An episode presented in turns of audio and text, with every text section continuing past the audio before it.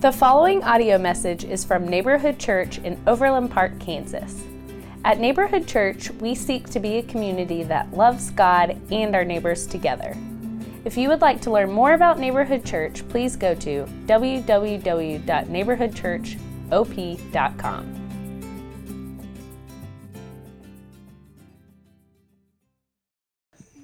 Well, ladies, welcome back to the neighborhood from uh, Independence and the and the retreat you were on.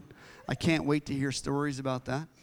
Um, I'm sure that I'm sure that um, you were fully secure. Your husbands and family members were, were finally taken care of. Um, most of us were at a soccer park all day yesterday, so it wasn't a big deal. That's right. Um, well, good morning. My name is Dave Parton. The pastor here.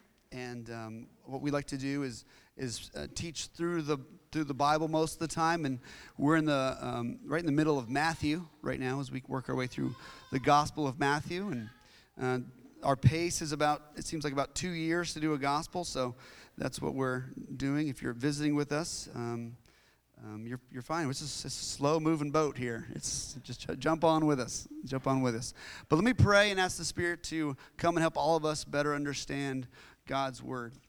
Father, we thank you for, um, for the gift of the Spirit as He comes and, and makes these words that are just seemingly like, uh, like black symbols on a page that become life to us. We trust your word is true.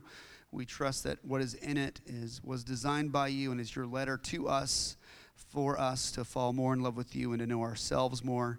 And as we've been studying Jesus and his kingdom. Uh, we ask all this in your name. Amen. All right. So we are in Matthew 12. Matthew 12, and that's on page 8. Uh, 17 is where we are at today. We'll be looking at verse 15. And to catch you up, uh, what happened last week, if you were not here, or if you're visiting with us, uh, Jesus had an interaction with the Pharisees. Um, he was walking with his disciples as they as they did back then. And the disciples were picking heads of grain on the Sabbath, and the Pharisees got all crazy about that and said this was wrong, this was work. And Jesus and the Pharisees had this interaction, and um, the Pharisees got frustrated because Jesus won the argument on multiple levels, and then so much so that Jesus healed a man, and then they were plotting to kill him. So that's kind of as we were setting up today. But I want to say from 1215 to 37, my hope is that we will see the power of Jesus, Jesus' forgiveness, and Jesus as judge. You see, this is forgiving God we have that shows his love for us um, with a righteous forgiveness in the exact balance of righteous justice. We're going to be looking at that this morning, kind of this balance of Him having the power to balance righteous forgiveness with righteous justice. You see, if one of us had the power right now to go up to, to, to Leavenworth, and, and I'm sure there's a lever there that you pull at one of the prisons um, that would just free everybody and just say, I forgive all you men and women, and they, they are just released, you could say, Look how forgiving I am right? But that would not be in balance with a righteous justice, right?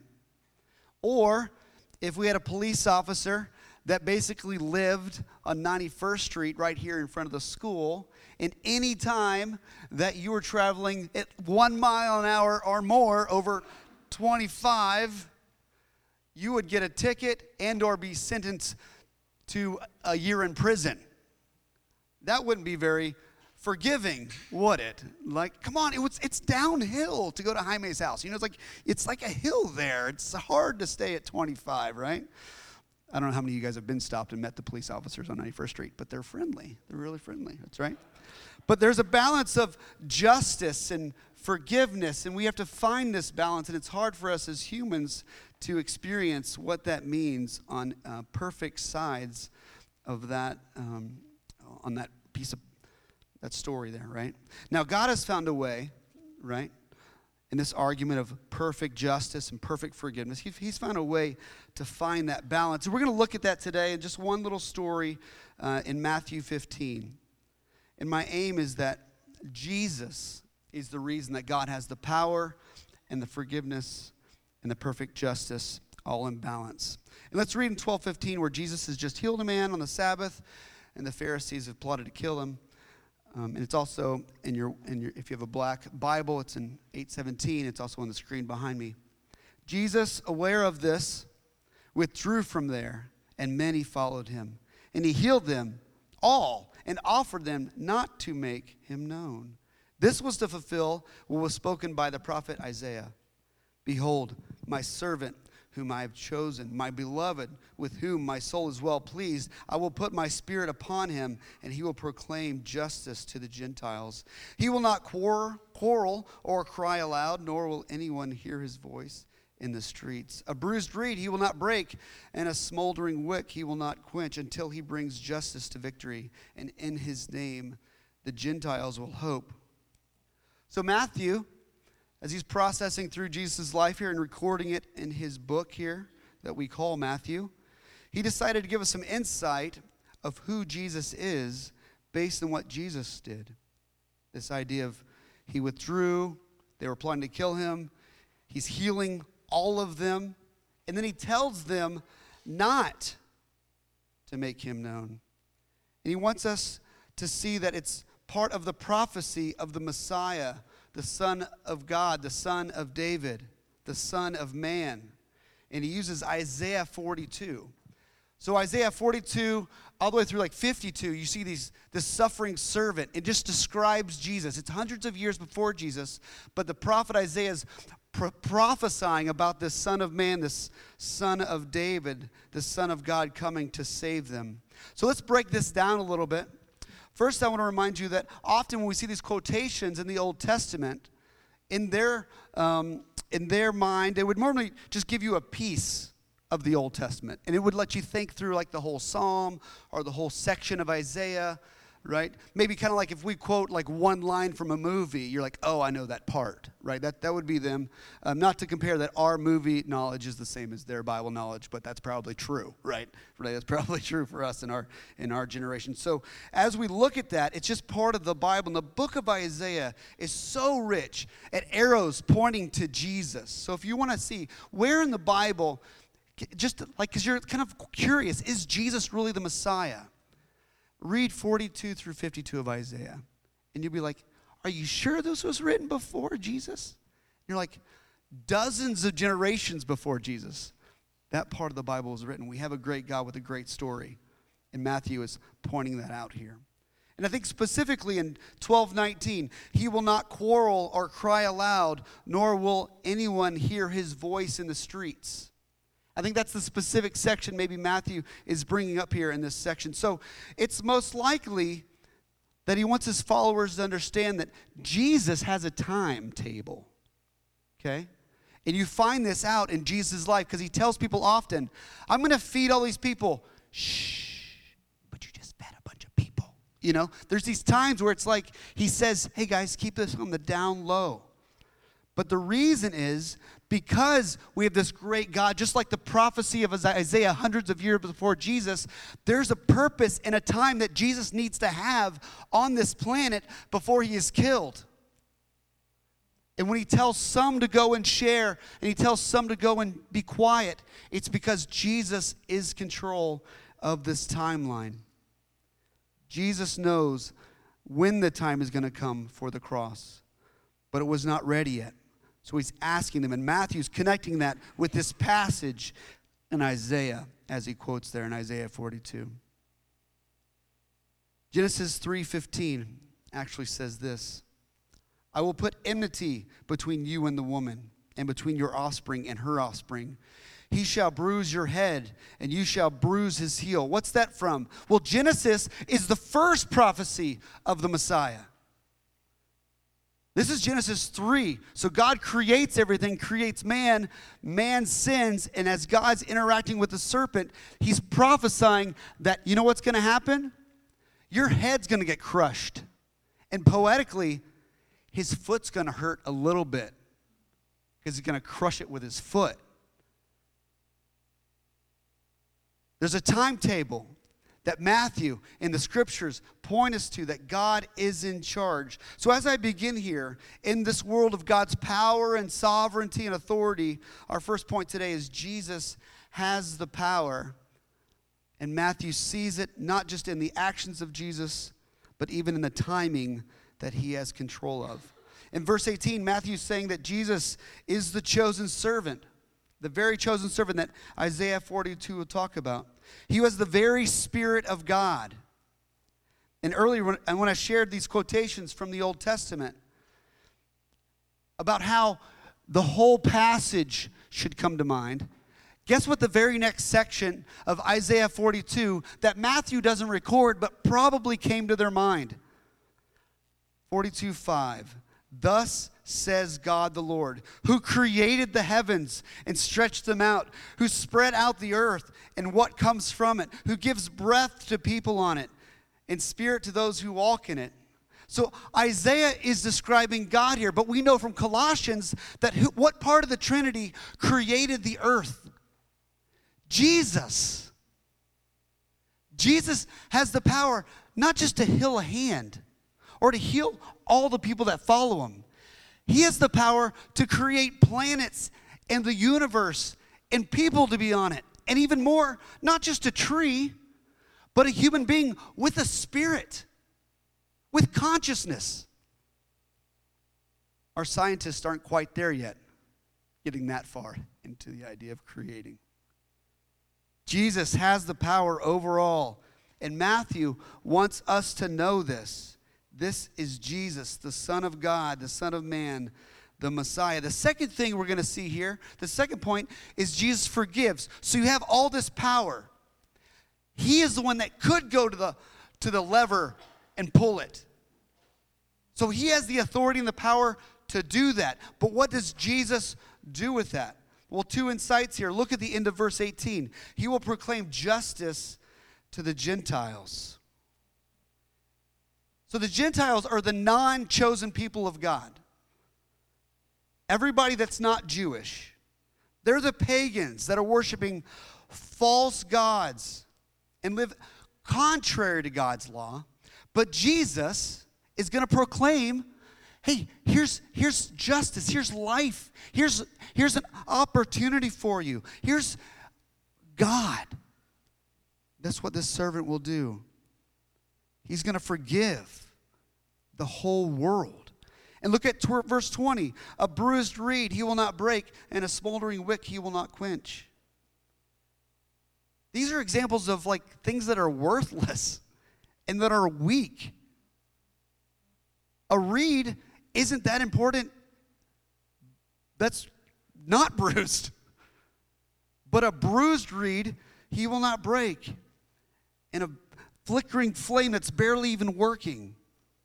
But what does Jesus do with this? He chooses not to destroy. He's gentle. Jesus is kind. He's patient. He restores. He forgives. So, thirdly, Jesus judges. Jesus is the judge. The end of 20 says, He will bring justice to victory. Now, this sounds, now this sounds like poetic, but what does it mean? Justice to victory? Well, the victory is sinful people are seen as perfect. The victory is criminals are set free. That's victory, right? You once were captive, but now you're not. You were losing the war, but now you have won. This is victory. Now, it would not be right in this context of the jail situation if it wasn't also just. So, how does Jesus bring justice to victory or forgiveness, right? Well, this is the good news. This is what we celebrate on Sunday mornings. This is what we call the gospel. Justice was done to another, justice was done in our place so that we can receive victory. This was the purpose of the cross. The cross brought justice to victory. Does that make sense?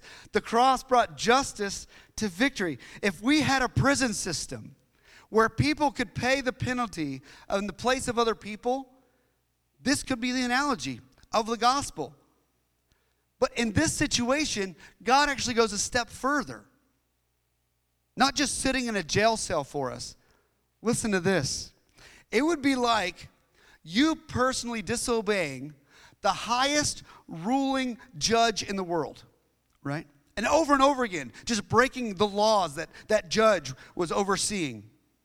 And in that judge's kingdom, these actions that you were doing were actually punished by torture and death. But in his power as the judge of this kingdom that he's over, and with a heart of love and forgiveness towards other people and towards you, he chooses to ask his own son, Son, would you switch places with this lawbreaker? I'm going to torture you and put you to death in his place so that I can stay a judge. Now that's the gospel. That is what God has done for us. And this is how Jesus brings justice to victory. And I thought about closing right now.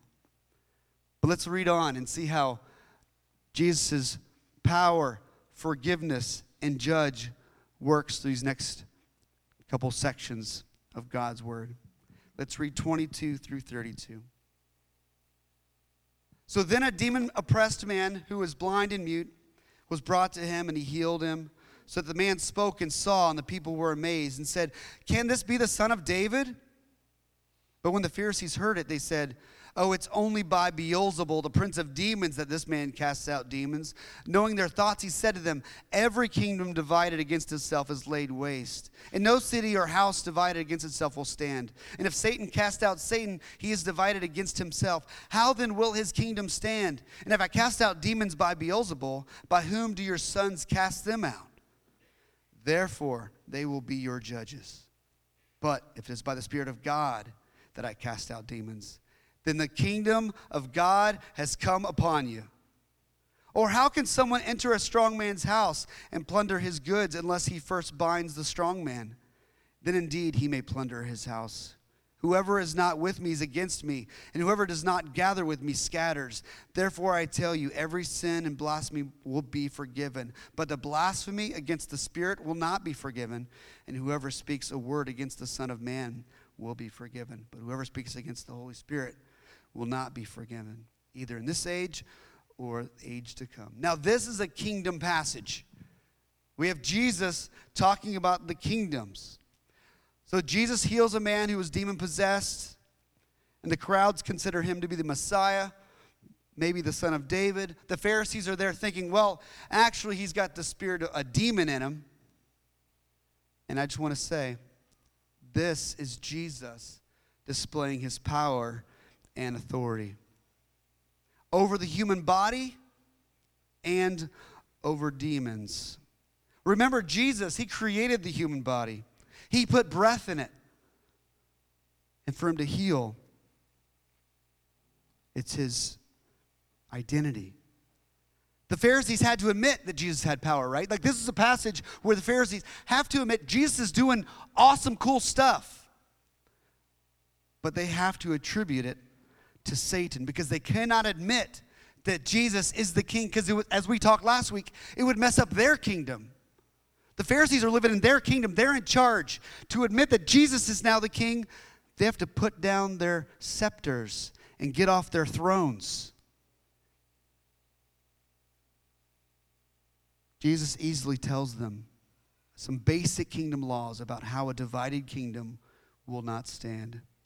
Verse 28 but if by the Spirit of God that I cast out demons, then the kingdom of God has come upon you. You have to, you have to decide if Jesus is the king, then the kingdom of God is here. And all throughout Matthew, we're talking about his kingdom and what does it mean for us to be good citizens in his kingdom.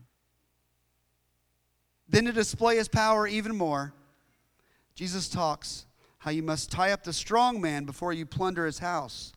So if Jesus is kicking the demons out of Satan's world, you know what Jesus is saying here? Hey guys, I've kind of put Satan at bay right now. Now, if that's not power, not over the, just the things of this world, but over the spiritual world, Jesus has power over all the kingdoms. We learn in verse 30 Whoever's not with me is against me, and whoever does not gather with me scatters. We have to admit today there are only two kingdoms. Which kingdom are you a citizen in? That's the question we have to ask today. Which kingdom are you a citizen in? The kingdom of God or the kingdom of this world? So Jesus was displaying his power. Secondly, you may ask, where does Jesus forgive? Where, you know, I'm sure you're staring at verse 31 right now. Therefore, I tell you, every sin and blasphemy will, will be forgiven people, but the blasphemy against the Holy Spirit will not be forgiven. So let's just start with that, with that second part, this unforgivable sin that we find in the Bible. And I'm going to read, um, I'm going to read from Walford's uh, dictionary here. He describes it as attributing to Satan what is accomplished by the power of God. So if you've been doing that, right, you fall in this category. But most of you this morning, if not all of you who have come to church today, you probably do not need to worry. This is what it involves a combination of a clear knowledge and deliberate rejection of the Christ, of Jesus. So there's a certain amount of light that you've experienced in your head. One can only see who Jesus is. As plainly as the Pharisees were there in front of Jesus, they saw his miracles, and yet there was hatred in their heart. Therefore, blasphemy of the Holy Spirit is knowledge of the light, but hatred of it. And I'll add that if there is also an earnest and persistent effort to continue to hate Jesus. So, with that definition in place, you guys, I want to just agree with Matthew Henry. He has, he has a long-standing pastoral counsel when it comes to this. Those who fear they've committed this sin, it's a pretty good sign you've never committed this sin. Okay? So if we could kind of put this over here on the piano, right? Right? If you fear committing this sin, this unforgivable, let's put it right here, right? What else does he say in this passage? Every sin will be forgiven. Let's just say amen together. Amen. But what about that thing when I did in high school? Let's all say it together. We'll say forgiven. Forgiven, right? What about that thing I did in college? Forgiven. What about that way I talked to my family? Forgiven. What about that thing in my, right, my mind right now that no human being knows about but God? Forgiven. This is hope. Now, when we read this passage, we forget it says every sin will be forgiven because we're worried about this. Let's not forget that Jesus Christ has come to forgive all of our sins. Jesus is forgiving. Amen? So, the third part as we close, Jesus is the judge. Let's read verse 33. Either make the tree good and its fruit good, or make the tree bad and its fruit bad. For the tree is known by its fruit. You brood of vipers, how can you speak good when you are evil? Jesus is talking to the Pharisees here. For out of the abundance of the heart, the mouth speaks. The good person out of his good treasure brings forth good, and the evil person out of his evil treasure brings forth evil. I tell you, on the day of judgment, people will give an account for every careless word they speak. For by your words you will be justified, and by your words you will be condemned. So I, I go to Romans 10 that if you confess with your mouth that Jesus is Lord and believe in your heart that God raised from the dead, you will be saved. You will be forgiven. You will live in freedom. The lever has been pulled for all of your sin. This confession, this heartfelt faith, Jesus points this out. And this is weighty for many of us because of the words we have used and the words we use. Here's my question as we close. With Jesus as the judge, the perfect judge, what is coming out of you? Church, what's coming out of your life? Specifically, here, Jesus is focusing on the tongue. Have you experienced the power and forgiveness of Jesus? Are you letting Him be the judge of those around you? Or are you constantly being the judge of others? Now, our words and confessing Jesus as our Lord shows that we've believed in our hearts. One commentator on James says, The faith right? The balance of faith and works looks like this. The works do not prove, or the works do not provide our faith. We are not a church believes that we have to work to make God like us. The works of our life, the actions that come out of us do not do not provide salvation, but they do prove it. And this is what Jesus is saying here. Is there proof that your heart has been changed. Out of the out overflow of the heart, the mouth speaks. Are your hearts seeking God? Are your words pursuing God? Are your lives finding their treasure in God? May we confess our sin and know that He is faithful and just to forgive it. May we confess our need for Jesus as that penalty for us, the judge's son. May we commit our lives to his ways and live in hope, just like Isaiah 42 said hope for the Gentiles. Friends, we can have hope this morning. Jesus has the power to forgive and be our loving judge. Let's pray.